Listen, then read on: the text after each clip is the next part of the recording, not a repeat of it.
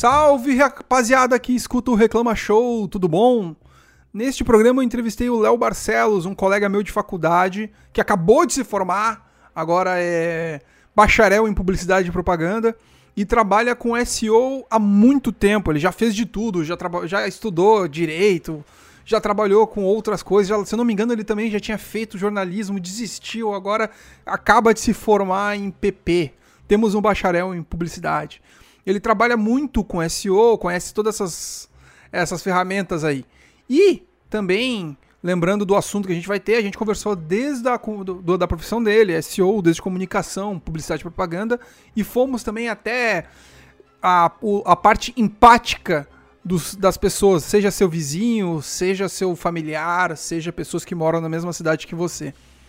E lembrando também, sempre, de dar aquela sua colaboração seja através do PicPay, que é indo pelo endereço picpay.me barra reclamashow, ou então indo, clicando no link que tem na descrição desse, desse programa, ou então compartilhando este podcast com seus amigos, que aí me ajuda bastante, já me ajuda a aumentar o alcance e cada vez produzir um podcast melhor. Feito, vamos lá que o assunto tá muito bacana.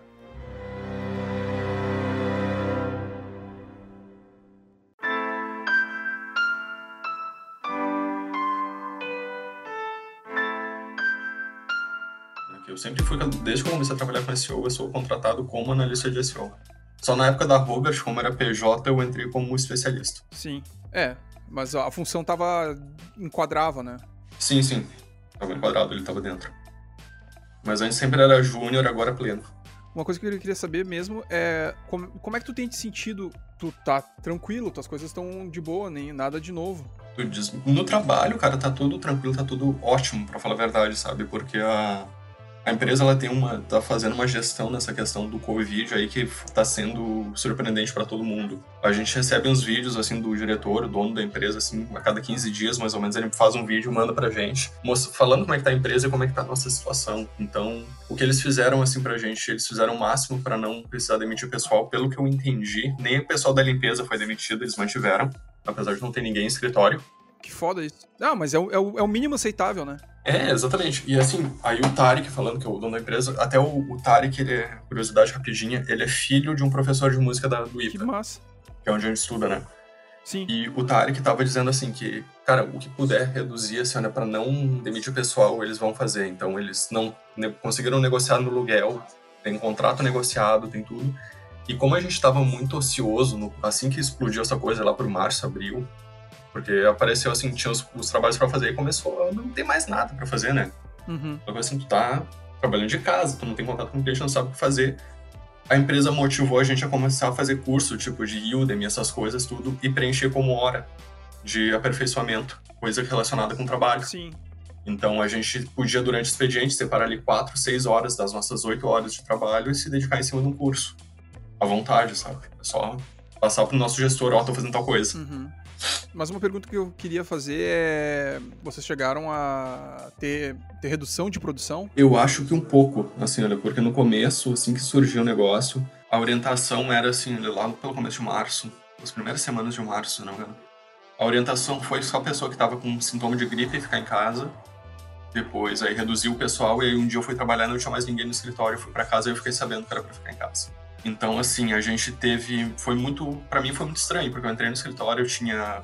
Eu, são uma sala enorme ali na Carlos Gomes, né? E só tinha eu e mais duas pessoas da limpeza. Elas assim: ah, não tem ninguém aqui, ninguém vai ficar trabalhando daqui por enquanto. E o por enquanto virou até agora, sabe? Eu vou ficar até final de julho em casa a princípio, e depois, quanto tempo eu quiser ainda, isso aí tá livre pra gente. Mas, enfim. É, isso tá, é uma coisa que, pelo menos eu tenho acompanhado, que várias empresas vão agora evitar ir para escritórios, pelo menos na área de comunicação, né? Que tem essa, Sim. essa coisa de trabalhar produção. E, uh, tem essa flexibilidade, né? Sim, um, um dos meus e tu tinha me perguntado da nossa produção. Ah, sim. Só te respondendo isso aí, que eu acabei não respondendo por outras coisas. A nossa questão de produção, assim, no começo, reduziu bastante. Né? Todas as áreas, praticamente. A gente não tinha muito o que fazer. Porque foi uma coisa muito nova. Né? Ninguém sabia o que fazer. E como a, empresa, a agência que eu trabalho, ela tem um foco voltado para o turismo, que eles atendem muitos hotéis. Assim, não só aqui no, no estado, mas no país todo. Hotel de luxo, assim, essas coisas grandes Então, como é que tu vai vender pacote de, de hotel, sendo que não pode viajar, né? Então a gente fez toda uma reestruturação de trabalho, a gente começou a trabalhar campanha institucional, a gente fez uma campanha institucional para um hotel em Gramado que foi tipo, a gente conseguiu fazer o melhor mês de venda deles, só com campanha institucional para vender lá na frente. Uhum. O maior mês de venda da história do hotel foi no mês de pandemia, sabe? Então foi incrível ver um negócio desse. Pô, vocês conseguiram contornar então, né? Uhum. Já estão retomando o contrato, já estão retomando assim, alguns contratos que foram suspensos, foram fechados outros contratos grandes assim nesse meio caminho e tem cliente que tá, assim, já está em ritmo de retomada, então a gente já está trabalhando para eles estão acreditando que em breve vai se abrir as portas de novo, digamos assim. Mas qual, qual é a orientação que vocês têm por, pra, de comunicação externa de cliente, né? Porque é muito relativo isso, não? Sim, sim. Na real, assim, o todo site assim, que a gente gerencia, que a gente estava tentando fazer, foi colocar um aviso assim, para o pessoal ficar em casa. Foi uma campanha para que as pessoas ficassem em casa, para que elas remarcassem as suas viagens. Então, foi todo um trabalho de que o pessoal poderia remarcar. Digamos assim, tu tivesse uma viagem para Maceió em abril, que foi o estouro assim, da coisa, digamos assim. Em abril, tu tinha viagem, tu remarcava e tu não teria nenhum custo com isso. Uhum. A gente preferenciava assim ficar em casa, então tem, um, tem hotéis assim gramado que era uma campanha focada para pessoas ficarem em casa, mostrando que elas podiam fazer coisas que eram que elas tinham no hotel, sei lá, uma comida, alguma atividade para criança, podia ser feito em casa também. Então foi tudo uma, foram mais campanhas institucionais do que propriamente do próprio destino, porque como é um hotel, como é um resort, Sim. eu não posso dizer pro cara ir para Maragogi no meio de uma pandemia, tenho que dizer que ele ficar em casa e ir para Maragogi no final do ano, né? E é isso aí, é nisso que a gente trabalha. Sim. É que vocês trabalham diretamente com hotéis, né? E o, praticamente o turismo atual parou. Isso. Mas que bom que tem essa condição de poder trabalhar com, Parou. sei lá, com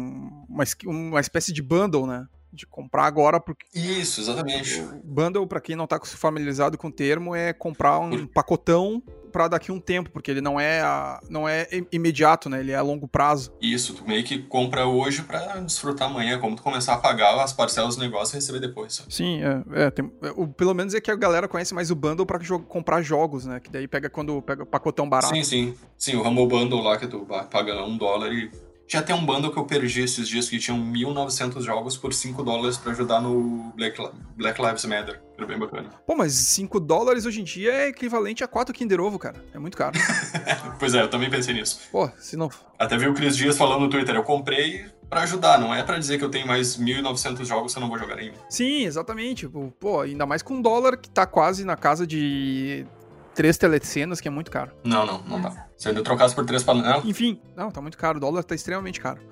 Uh, a minha pergunta também é, que, que, eu queria fazer, já que a gente falou um pouco também de um outro assunto que é depois, né? Mas a pergunta que, que eu faço inicialmente é como é que tá, como é que é estar em isolamento uhum. neste momento, assim, sabe? Porque tem pessoas que, apesar de tudo, não conseguiram sair do, sair do trabalho, né? Quando eu digo sair do trabalho, é sair do ambiente de trabalho, ter que voltar pro trabalho.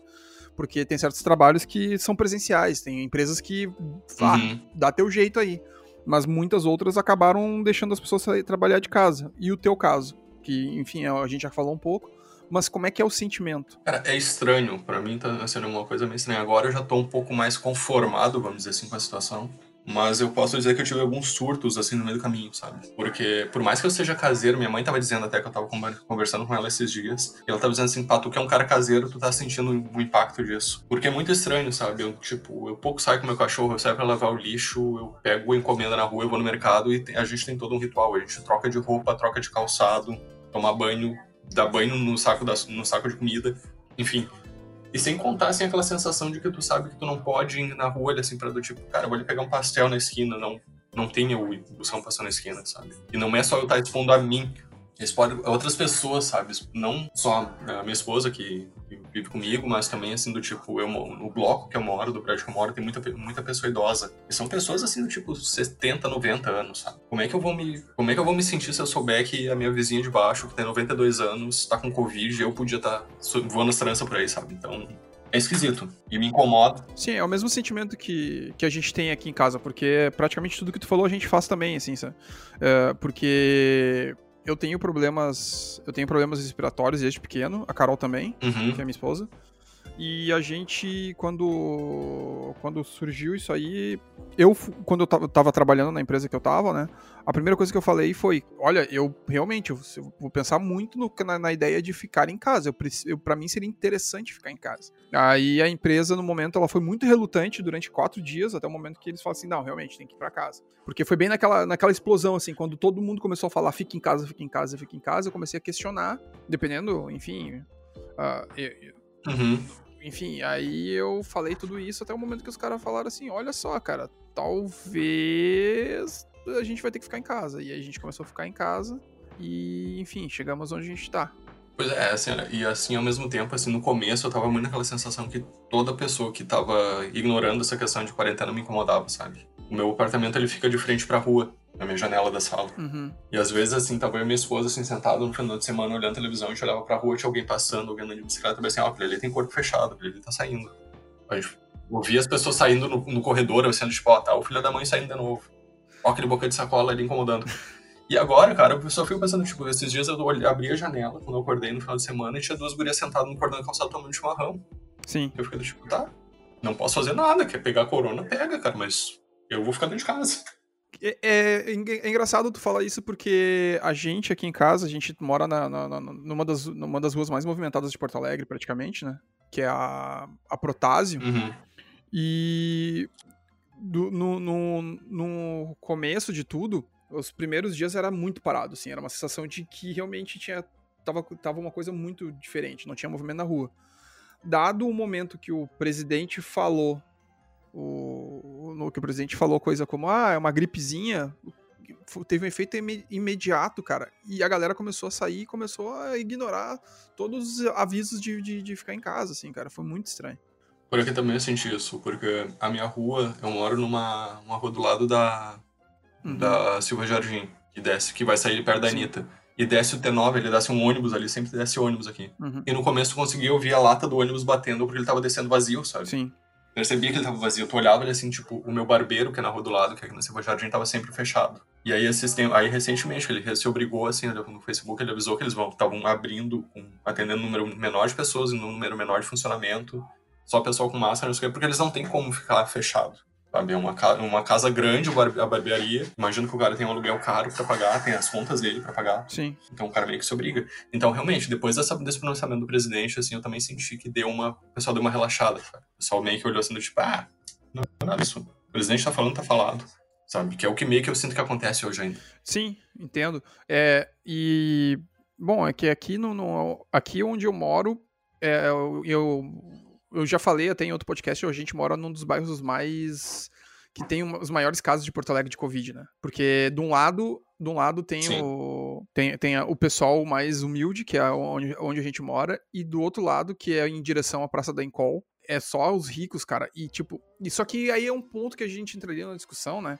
De a gente sabe que ele, aqui tem mais casos porque eles estão com condições de pagar os testes, ou uh, de fato são as pessoas que têm ido para hospitais que estão fazendo testes, porque eu acho que o, o, a, a, o pessoal de, de, de, periferia, ou então o pessoal de bairros mais humildes, acabem pegando mais o, o vírus, porque muitas vezes eles acabam dividindo os, os mesmos espaços da casa, onde, sei lá, um quarto onde moram, dormem três, dois por quarto, né?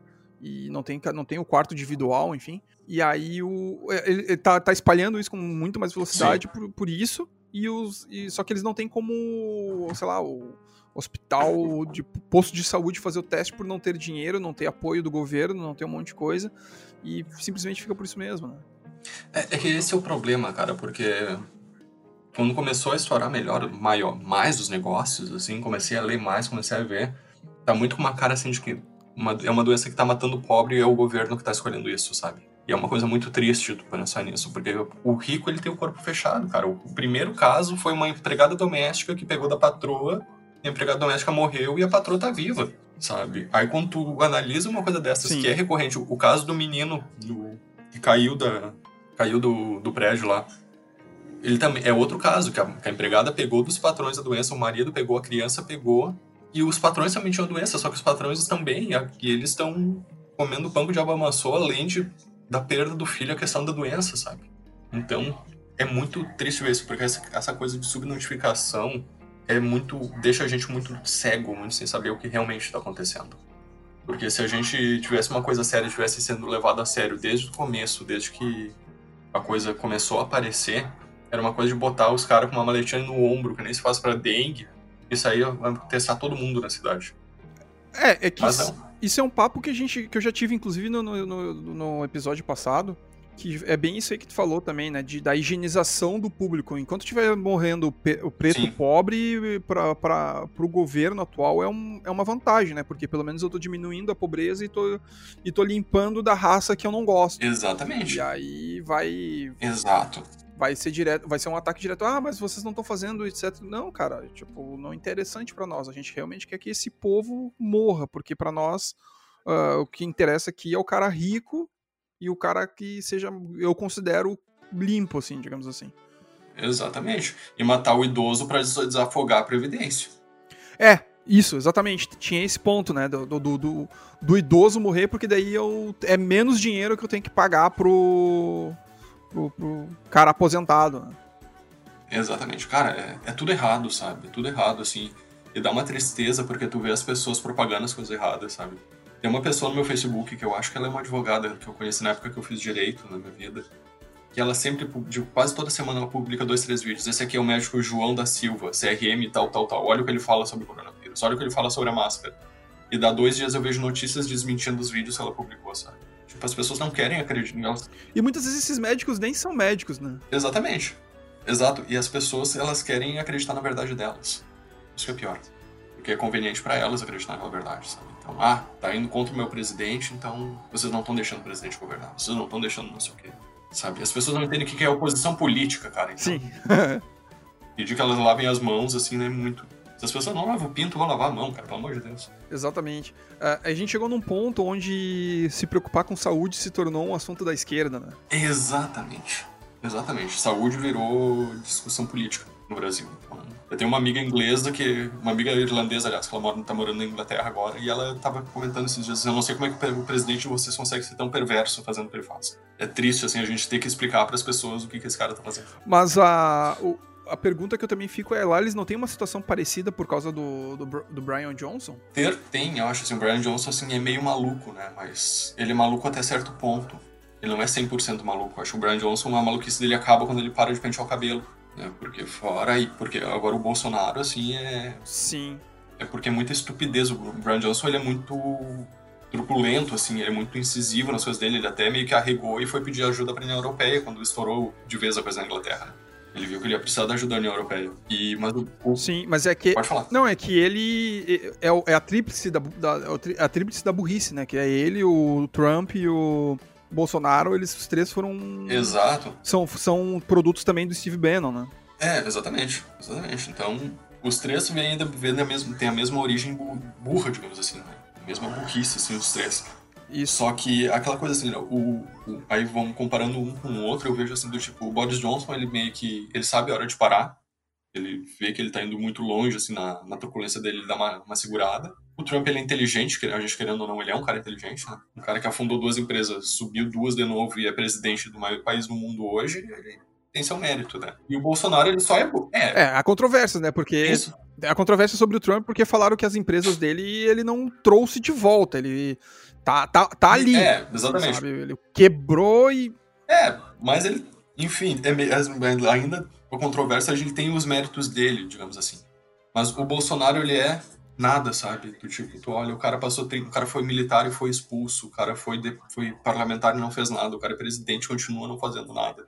Tu não tem um histórico do Bolsonaro que tu diga assim, ah, não, é, mas ele fez tal coisa, assim, cara, não, ele não fez.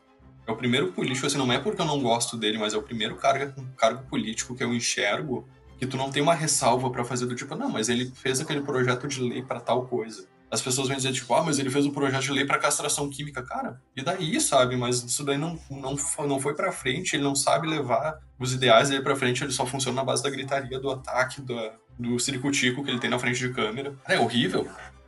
É, é que ele é um cara que vem, do, ele vem de, uma, de uma linhagem de política onde a pessoa fala e ninguém pode discutir, né? Ninguém pode argumentar contra.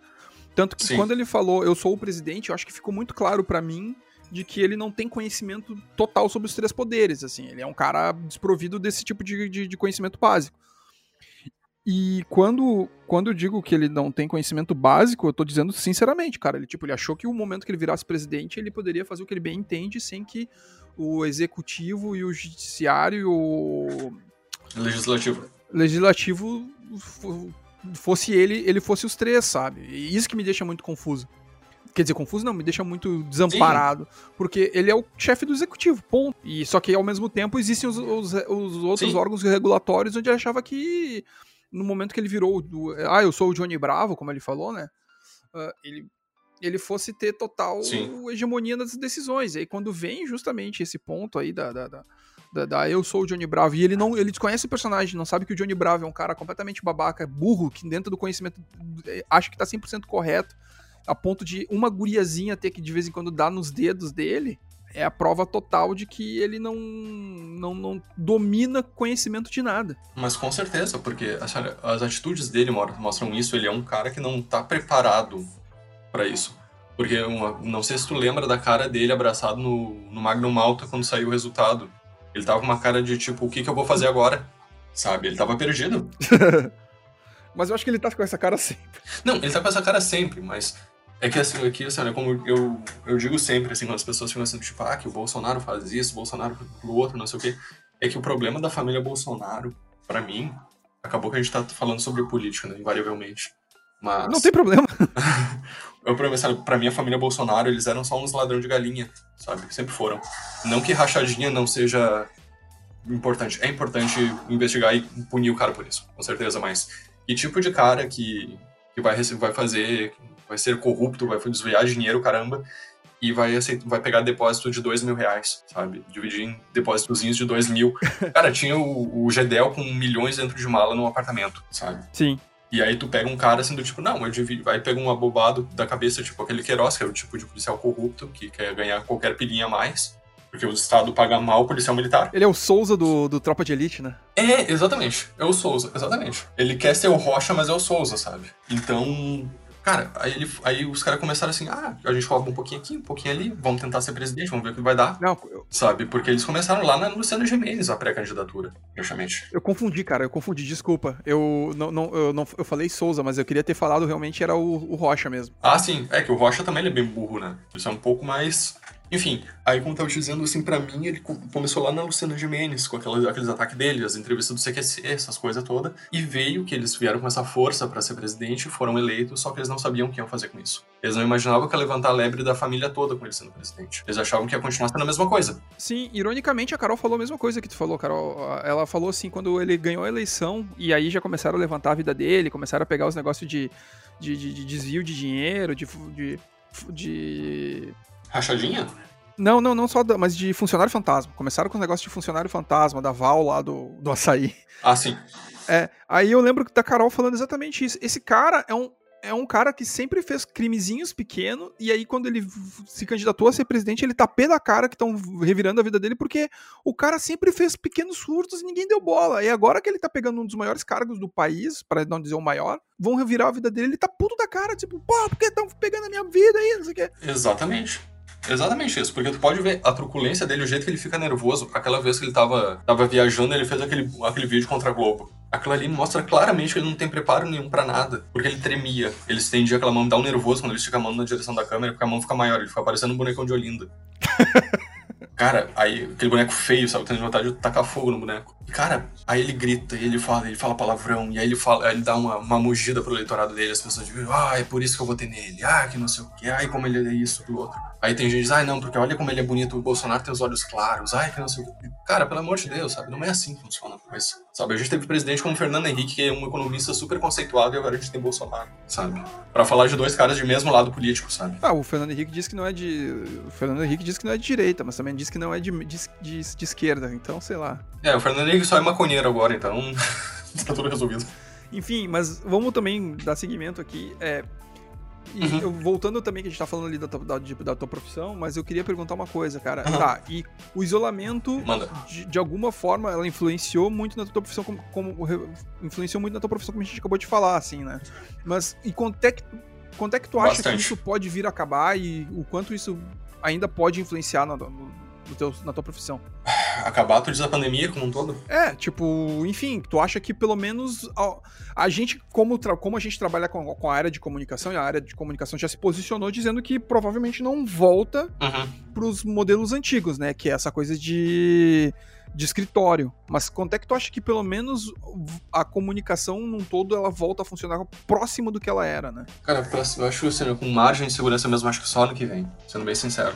Porque a gente já teve duas expectativas de volta, uma em junho a gente estava chegando em junho, aí depois aí o diretor da empresa disse: não, vamos voltar no final de julho. E agora tem uma coisa do tipo: tá, eu não vou obrigar ninguém a voltar para o escritório, volta quem quiser, e a gente vai ter só 30%, depois só 50%. Quem quiser fazer home office, a gente vai ver se a pessoa pode ficar 100% em home office como ela está querendo.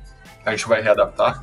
Então vai ter que ser uma coisa totalmente repensada, porque pelo menos lá onde eu, onde eu trabalho, na agência, a produtividade aumentou muito a gente tem notícias, a gente tem feedbacks de que as coisas aumentaram muito, assim, a produtividade, o pessoal tá mais produtivo, o pessoal tá mais criativo, tá mais rentável, sabe? Então, é bom, a gente tinha um problema grande lá no escritório que a gente nunca, era difícil fazer reunião porque não tinha sala. Agora, tu, é só tu abrir o Meet e tu faz uma, uma reunião com quem tu quiser, a hora que tu quiser, né?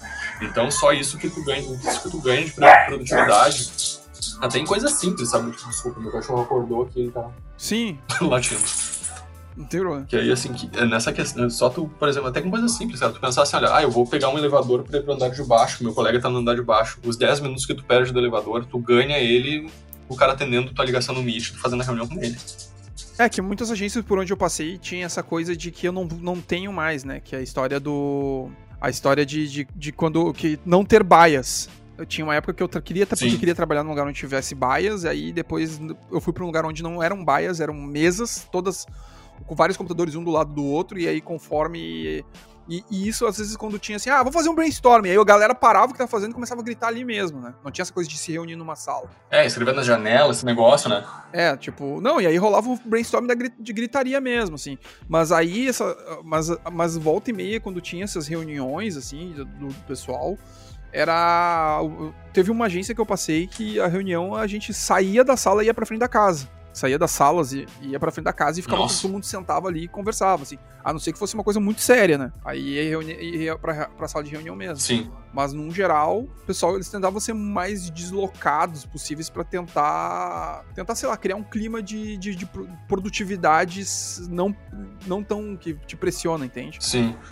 É, porque eu acho assim, talvez isso talvez funcione, mas tem que ver uma forma de mediar isso e isso dá certo, porque senão acaba virando bagunça, sabe? Do tipo, eu passei por uma agência que a gente tinha as deles, que todo dia, uhum. no, horário, no final da manhã, todo mundo falava o que estava fazendo para todo mundo ficar inteirado de todos os projetos que estavam acontecendo dentro da equipe. Só que acabava. Uma espécie de Scrum, né? É, tipo um Scrum, assim, negócio. E, e, cara, o problema é que às vezes virava bagunça, sabe? A gente fazia um circo, e aí, enquanto estavam falando, tinha uns que estavam jogando uma bolinha um pro outro, sabe? Aí tinha um cara que jogava, dava, dava uma bola no outro e começava a dar risada. Então, tem gente que não consegue levar a sério. Então, é mais complicado um pouquinho esse negócio. Por isso tem que ser bem gerenciado. Sim.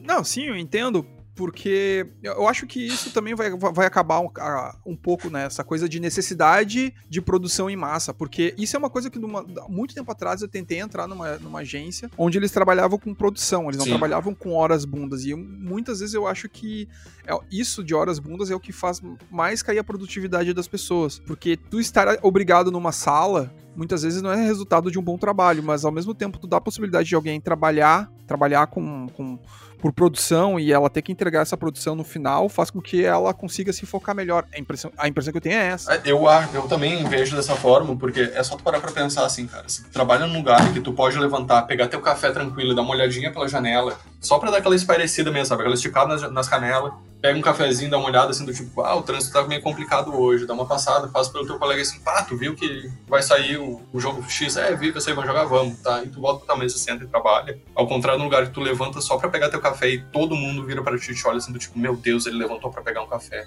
sabe? É horrível, eu já trabalhei em lugar que o chefe voltou de férias as pessoas não falavam, por medo do cara. Porque tem que ser 100% produtivo, é aquilo que tu falou. A hora bunda tem que ser 100% aplicada, sabe? Sim. Tem que bater ponto para ir no banheiro, já vi lugar querendo implementar, então cara, é, é, complicado, sabe? Sim. Então, tu, acho que esse momento vai trazer muito, talvez, humanidade pra dentro do escritório. É a minha esperança, pelo menos. Trabalhei num lugar onde tinha uma circular que não podia, uh, circular interna, né, que não podia, tu não podia passar mais do que 10 minutos no banheiro. Tá bom, então. Vamos regular agora o quanto as pessoas usam o banheiro. Ah, te ferrou. Se tu teve caganeira, te ferrou. Não, bota a fraldinha. O, e, mas tu sente falta, por exemplo, da, da hora do cafezinho, por exemplo, do pessoal se reunindo na, volta- na cafeteira? Eu sinto falta de algumas coisas da minha rotina. Não necessariamente da hora do, ca- do cafezinho, porque eu sempre ia pegar um café, alguma coisa, e voltava pra minha mesa, só trocava uma ideia rapidinho com o pessoal ali, mas eu sinto mais a da rotina, assim, do tipo, como eu ia trabalhar a pé, ia, ou pegava o carro da minha esposa, enfim, voltava a pé pra casa, ia a pé pra faculdade. Eu gosto dessa coisa, assim, como eu digo, assim, de ver a vida acontecendo na cidade, sabe? Eu via, assim, do tipo, eu via, geralmente as mesmas pessoas estavam na parada, Uhum. passavam pelos mesmos lugares e estavam as mesmas pessoas, então eu cumprimentava a segurança num prédio que eu passava por uma rua. Eu passava por um prédio, assim, que tinha um senhor, sempre passava, tinha um senhorzinho fazendo caminhada numa rua que eu vinha, e eu cumprimentava ele e ficava pensando, pá, como é que tá esse senhorzinho, será, sabe? Então, essas coisas eu sinto mais falta, que são os detalhes simples, assim, da, da, da rotina, mas que, sei lá, de certa forma eu gostava disso. E aí a gente começa a pensar coisas que a gente não aproveita, não fez direito, deveria ter feito melhor, do tipo, eu tava falando pra minha esposa, quando acabar essa, essa função toda de for segura, a gente poder sair, eu quero sair e fotografar. Eu tenho uma câmera boa, mas eu não saía quase pra fazer isso. Aí eu fico pensando, cara, eu podia ter botado essa câmera no pescoço e ter fotografado o centro todo, sabe? Sim. Então é uma coisa que eu quero fazer. Eu sinto que eu, talvez a gente fique menos em casa depois disso. A gente tenha menos preguiça, eu acho, de sair de casa. Porque a gente fica tanto em casa. É bom estar em casa. Mas quando tu fica só em casa, não é bom estar em casa. É, é estranho, mas sei lá. É um sentimento que eu tenho. Sim, mas o, o que eu percebo também muitas vezes é que as pessoas estão. Tem pessoas que tentaram se adaptar, mas tem pessoas também que não, não, não, não deram a mínima também e seguiram suas vidas normais. Ah, claro. Sim. Minha irmã não deu a mínima. Putz. Minha irmã, ela, ela passa, assim, ela quer passar a impressão de que ela, ela se importa e tudo mais, só que minha irmã, ela deixa o meu sobrinho com a minha mãe pra cuidar, minha mãe cuidar, sabe? Minha mãe, ela é do grupo de risco, minha mãe se curou de um câncer tem alguns anos. Caramba.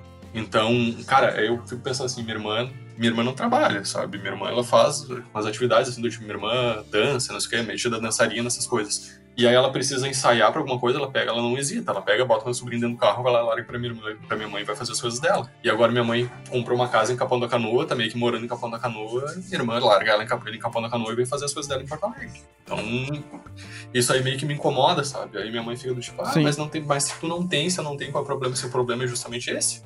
Eu não vou ficar expondo ninguém. sabe? Aí o que eu tenho, o que a gente, aí essa, o meu cunhado, coitado do meu cunhado, o irmão mais novo da minha esposa, meu cunhado ele tá tendo que trabalhar, meu cunhado trabalha numa clínica, uma clínica médica em Gravataí. E meu cunhado tava dizendo assim, que tinham pessoas com sintomas, tinha pessoas que estavam diagnosticadas, assim, colegas dele, de, colegas dele de trabalho, ele teve que ir igual. E meu cunhado tem um filho que tem dois anos, três, assim, meu sobrinho, filho desse meu cunhado. Então, assim, ele tem criança pequena em casa e ele tá indo trabalhar porque ele precisa trabalhar, sabe? Ele tem que trabalhar, não tinha outra escolha. A clínica obrigou eles a irem trabalhar. Por mais que os funcionários tivessem feito protestos. E aí tem pessoas que têm a opção de ficar em casa e as pessoas não ficam, sabe? É isso, é isso que incomoda de verdade. Sim. ah, é, eu, eu entendo um pouco porque, enfim, o, tem, tem vários casos de pessoas que simplesmente, ah, tá, mas eu não vou pegar. Não, mas como é que tu sabe que tu não vai pegar? Ah, é, é complicado, porque por muitas vezes as, as pessoas acreditam que o fato de, de sair, ah, mas tu tá querendo cercear a minha liberdade de fazer as coisas. Cara, não é isso, velho. Tipo, não é isso mesmo. É que as pessoas, é que esse discurso assim, ele é muito falho, né? Porque as pessoas elas não têm um, um ponto de sustentação para isso que elas estão dizendo. Assim, como tu disse, ah, tá cerceando meu, meu direito de sair de casa, não é isso. Tu pode sair de casa, mas tu pode sair de casa e comprar teu, teu rancho do mês ali que tá faltando, tuas compras do mês, cara. Tu não pode ir pro Guaíba, sabe? Tu não pode é, botar outras pessoas em risco. É a mesma coisa do cara que enche o rabo de cerveja numa festa do tipo, eu posso dirigir, eu não tô botando ninguém em risco. É a mesma coisa. Tá botando as pessoas em risco. A partir do momento que tu sabe que tu bebeu, tu tá fora do controle, tu vai pegar um carro, tu sabe que tu pode botar, botar a tua vida, a vida dos outros em risco. Sim, afinal de contas, Mesmo caso. tuas, tuas atitudes acabam influenciando de, de outras pessoas, né? Exatamente. Ah, Exatamente. eu tenho uma coisa, eu tenho uma, uma situação um pouco parecida, mas bem mais brandas, que seria no caso da minha mãe, né? Minha mãe, enfim, ela, ela acha que tá tudo bem de vez em quando sair, mas ela sabe do, da do- do problema, da minha preocupação, ela, ela se conscientizou muito porque eu enchi o saco dela. Mas a, a impressão que eu tinha é que até de fato ela entender isso demorou bastante. É, eu, a, gente, a gente teve aqui em casa uma coisa parecida assim com meu sogro. Sabe? Que a gente, meu sogro, no grupo de risco, meu sogro tem problema cardíaco.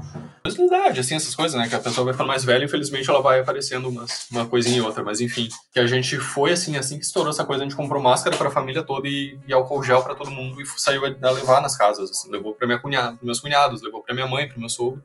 E meu sogro tava tocando uma obra na frente da casa dele ainda. E a gente botou na boca nele, tipo, não é isso, tu não vai trabalhar, que não sei o que, tu vai ficar em casa. Não, mano, que eles estão querendo que eu trabalhe, meu sogro é metalúrgico.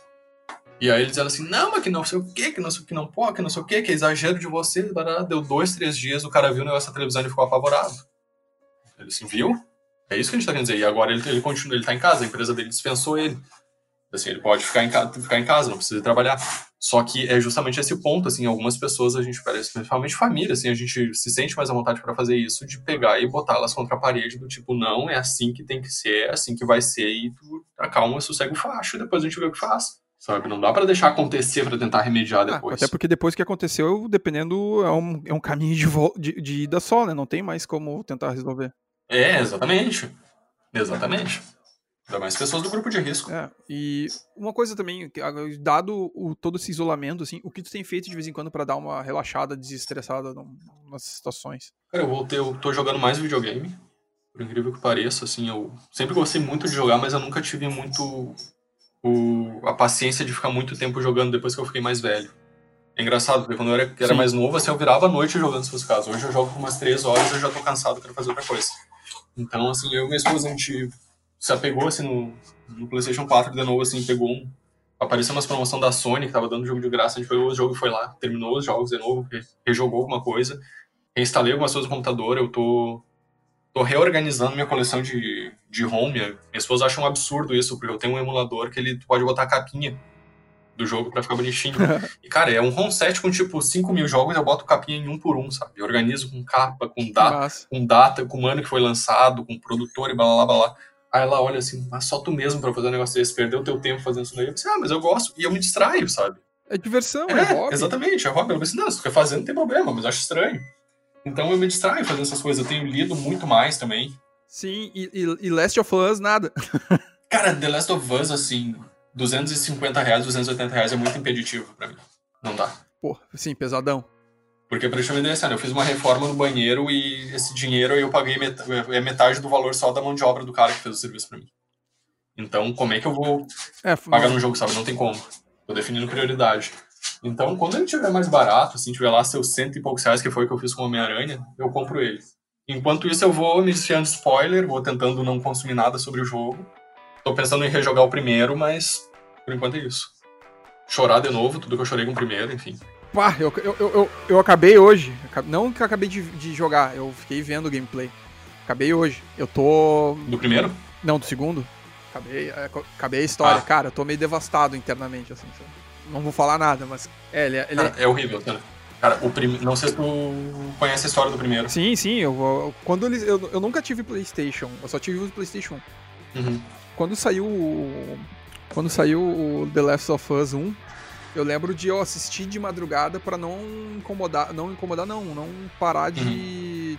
para não perder tempo assim, sabe? Porque eu assistia enquanto a Carol dormia, porque quando ela tava acordada a gente fazia alguma coisa, então eu assistia sozinho. Sim. Só que aí eu fiquei tão focado no jogo, assim, que eu queria jogar, Sim. mas eu acho que eu, talvez jogando não, não, não iria me, dar, me sentir à vontade. Eu fico muito tenso. Assim com Dark Souls também, sabe? Dark Souls eu nunca cheguei a jogar, mas The Last of Us, assim, o primeiro, pelo menos, que eu peguei, assim, né? Aquela, o começo, assim, de quando... Não sei se pode falar spoiler do jogo aqui, mas... Do primeiro? Pô, o prime... primeiro já tem sete anos, não tem problema, né, cara? Ah, enfim. Assim, logo no começo do jogo, assim, quando morre a filha do Joel, sabe?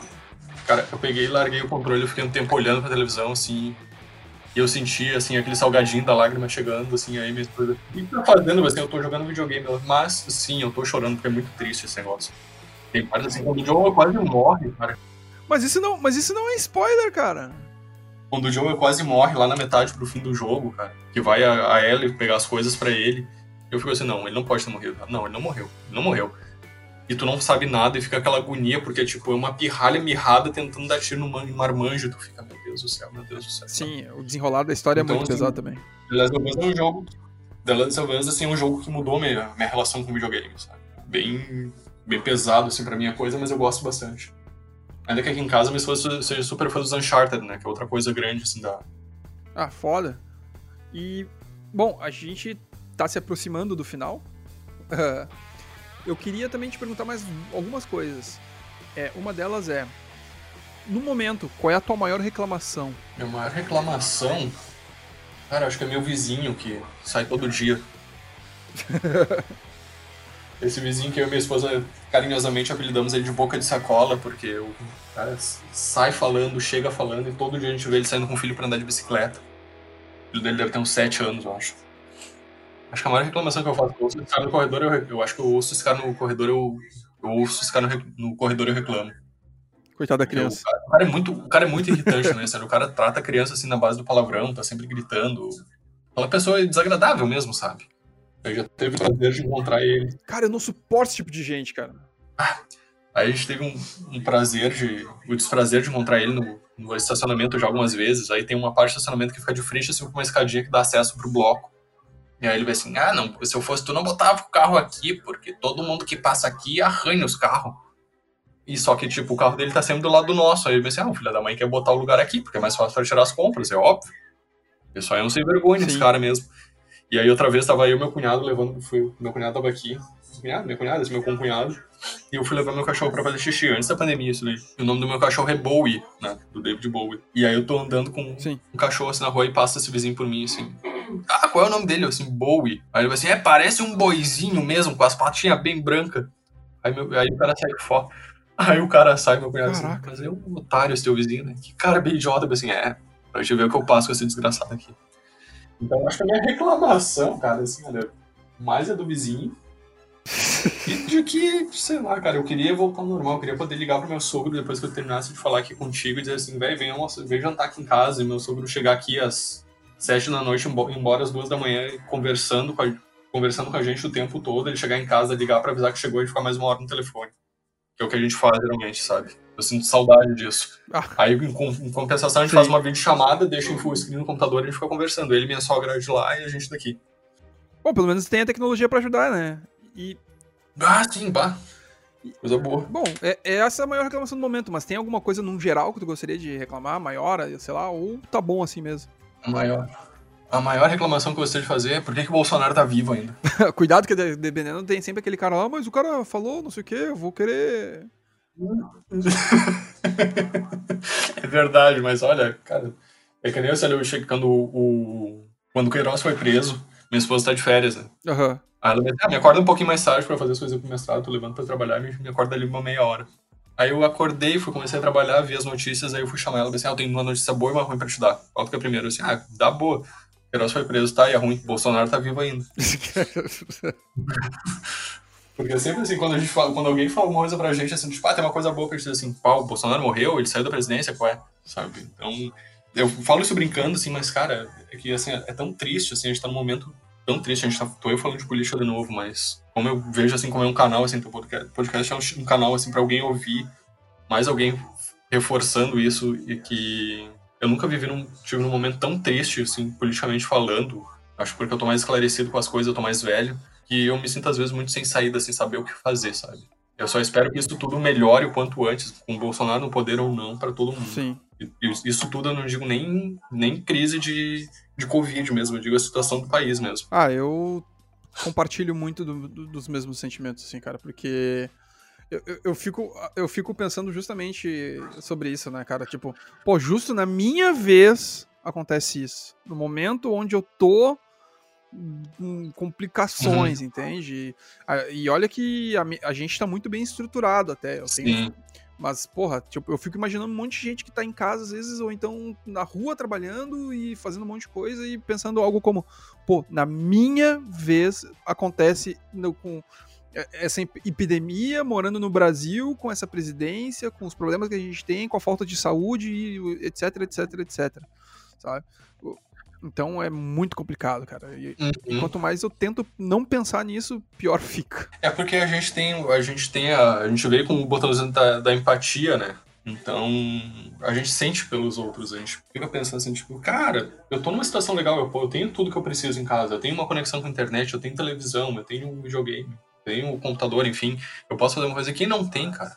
sabe? E quem vive lá no meio da, do chocolatão, como é que tá, sabe? Sim. É, é, triste tu pensar num troço desse, sabe? Porque às vezes a gente reclama do tipo, ah, mas eu queria fazer tal coisa e eu não tenho tal coisa aqui, eu teria que, não posso nem comprar. Uma grande coisa que tu não pode comprar, cara, olha tudo que tu tem, sabe? Olha para dentro de ti um pouquinho. Então, eu acho assim que se tivesse um pouquinho mais de empatia, se o brasileiro como um todo fosse um pouquinho mais empático, porque a gente infelizmente não é regra, a gente é exceção, a gente já tá numa situação bem melhor. Ah, com certeza. Com certeza. Eu vejo, eu eu costumo medir a empatia do Porto Alegrense pelo grupo do Free Your Stuff, não sei se tu conhece ele. Não, não conheço. Free Your Stuff é um grupo que tu bota coisas que tu quer doar, né? Então tem coisas assim, a pessoa coloca ali do tipo, eu tenho uma bicicleta. Uma bicicleta não, é muito exagerado o exemplo, mas sei lá, eu tenho uma mesa com três pés. Quem quer? Fila, fila, fila, dá pra mim, doa pra mim, eu quero. Se o fulano não ficar, eu fico, eu fico. E tu olha a superfície, são pessoas que não precisam daquilo. Sabe? É horrível, porque ou então pessoas doando livros de, sei lá, de literatura brasileira, que ninguém gosta de literatura brasileira em regra. Ninguém quer ler a Luiz de Azevedo em 2020. Mas aí, tipo, ah, eu quero, eu quero, eu quero, eu quero. E aí tem as, as pessoas realmente pobres, estão lá pedindo, aí chegam lá de tipo, ah, eu tenho três filhos, não estou desempregado, eu precisava de um cobertor e um carrinho de bebê para meus filhos. Ai, tá pedindo demais. Ai, que tá querendo pedindo? Tem que trabalhar, sabe? É muito disparelho o negócio.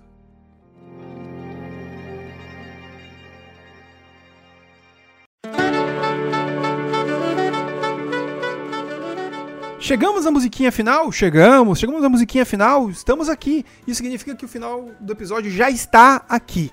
Mas eu gostaria de agradecer a todo mundo que escutou até aqui. Eu gostaria de, de agradecer também a todas as pessoas que ouviram os outros podcasts também.